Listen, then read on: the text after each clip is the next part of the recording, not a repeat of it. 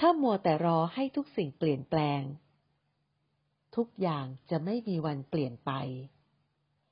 แต่ถ้าคุณตั้งใจฝึกฝน และสร้างความเปลี่ยนแปลงด้วยตัวเอง สิ่งที่คุณวาดฝัน เป้าหมายชีวิต ก็จะมาถึงเอง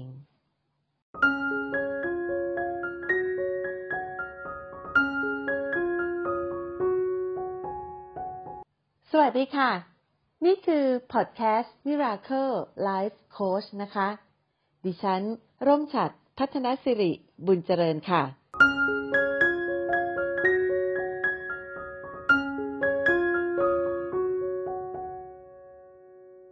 มีโคชชี่ของเรานะคะ มาปรึกษาว่า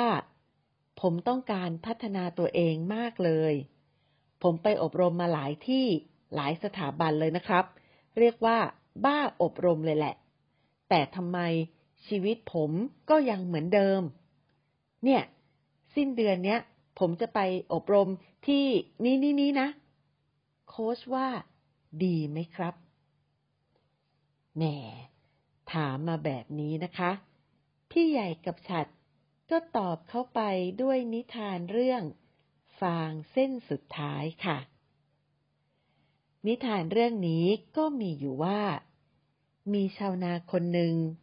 เลี้ยงอูดเอาไว้ เพื่อขนฟางไปขายตามหมู่บ้านค่ะ โดยชาวนาก็จะรวบรวมฟาง แล้วก็เอาไปวางไว้บนหลังอูดนะคะ หลังอูดเนี่ยก็คือเป็นส่วนที่แข็งที่สุดถูกไหมคะ ทีนี้จากนั้นชาวนาก็จะเดินทางไปตามหมู่บ้านต่างๆ เพื่อขายฟางให้ชาวบ้านไปทำฟืนค่ะ ชาวนา ทำแบบนี้ทุกวัน จนวันหนึ่ง ขณะที่กำลังเดินทาง ก็เกิดมีพายุพัดมาค่ะ พายุพัดเอาฟางบนหลังอูดกระจายไปหมดเลยค่ะ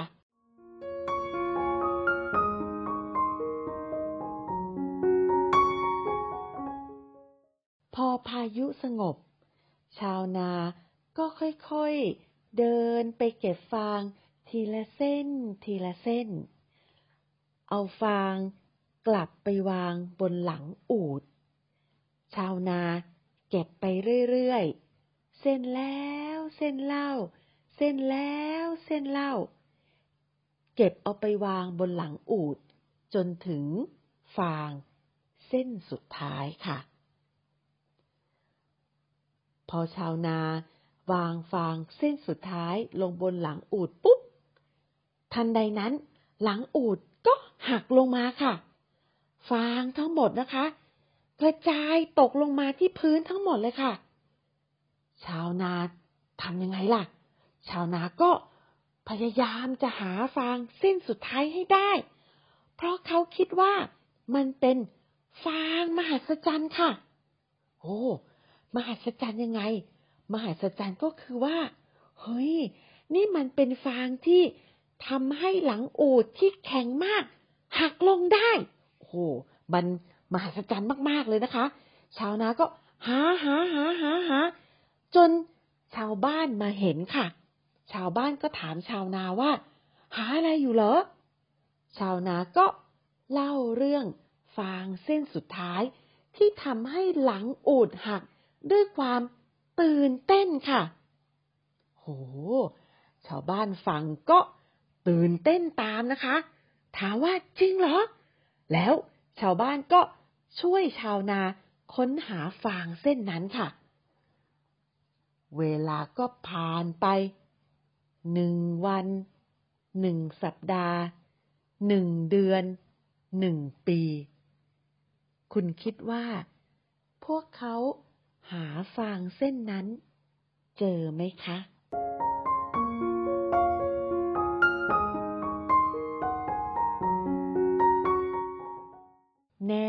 ค่ะ พวกเขาไม่มีทางหาฟางเส้นนั้นเจอ เพราะมันไม่ใช่ ฟางเส้นนั้น หรือฟางเส้นไหนที่ทำให้หลังอูดหัก แต่มันคือน้ำหนักรวมของฟางทุกๆเส้น เจ้าฟางเส้นสุดท้ายน่ะ มันเป็นแค่ฟางที่ทำให้หลังอูดหักลงมา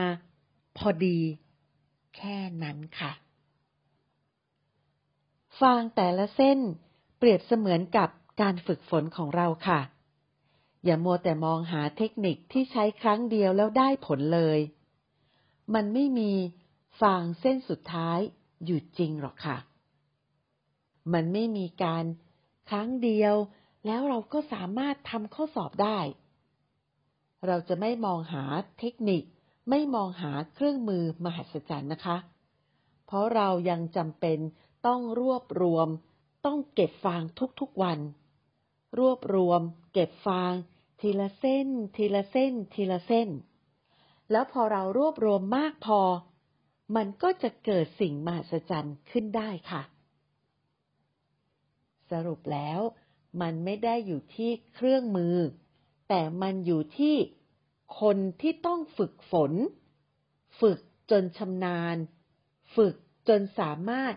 นำไปใช้ให้เกิดประโยชน์ได้จริงค่ะ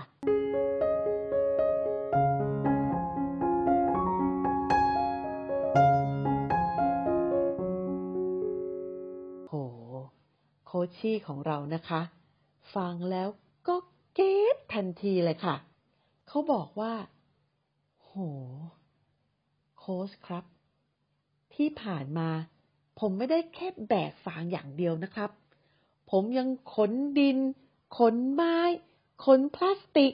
ไปวางไว้บนหลังอูดแล้วผมก็ปล่อยให้มันปลิวไป แล้วพอมันปลิวไปแล้ว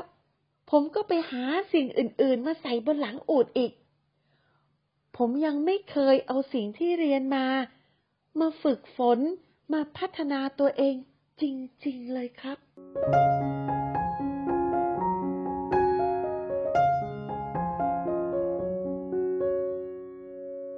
วันนั้นนะคะ พี่ใหญ่กับฉัดก็ได้บอกเขาไปว่า งานหลักของโค้ชก็คือ เป็นจุดยืนให้เขาได้ฝึกค่ะ อย่างเช่น ฝึกทักษะการฟังอย่างลึกซึ้ง ฝึกการเป็นต้นเหตุรับผิดชอบ ฝึกแยกแยะ โลกนึกคิด ออกจากโลกความรู้สึกตัว ฝึกการมีสติรู้สึกตัว ที่ทำให้กลับมาอยู่กับปัจจุบัน ซึ่งทั้งหมดนี้นะคะ ต้องฝึกฝนและทำอย่างต่อเนื่องค่ะ และเราขอยืนยันว่า รางวัลที่เขาจะได้รับจากการฝึก คือ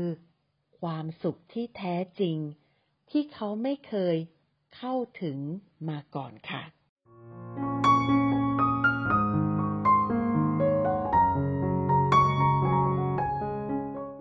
ก่อนจากกันวันนี้ฉันขอฝากคำคมนะคะ ถ้ามัวแต่รอให้ทุกสิ่งเปลี่ยนแปลง ทุกอย่างจะไม่มีวันเปลี่ยนไป แต่ถ้าคุณตั้งใจฝึกฝน และสร้างความเปลี่ยนแปลงด้วยตัวเอง สิ่งที่คุณวาดฝัน เป้าหมายชีวิต ก็จะมาถึงเอง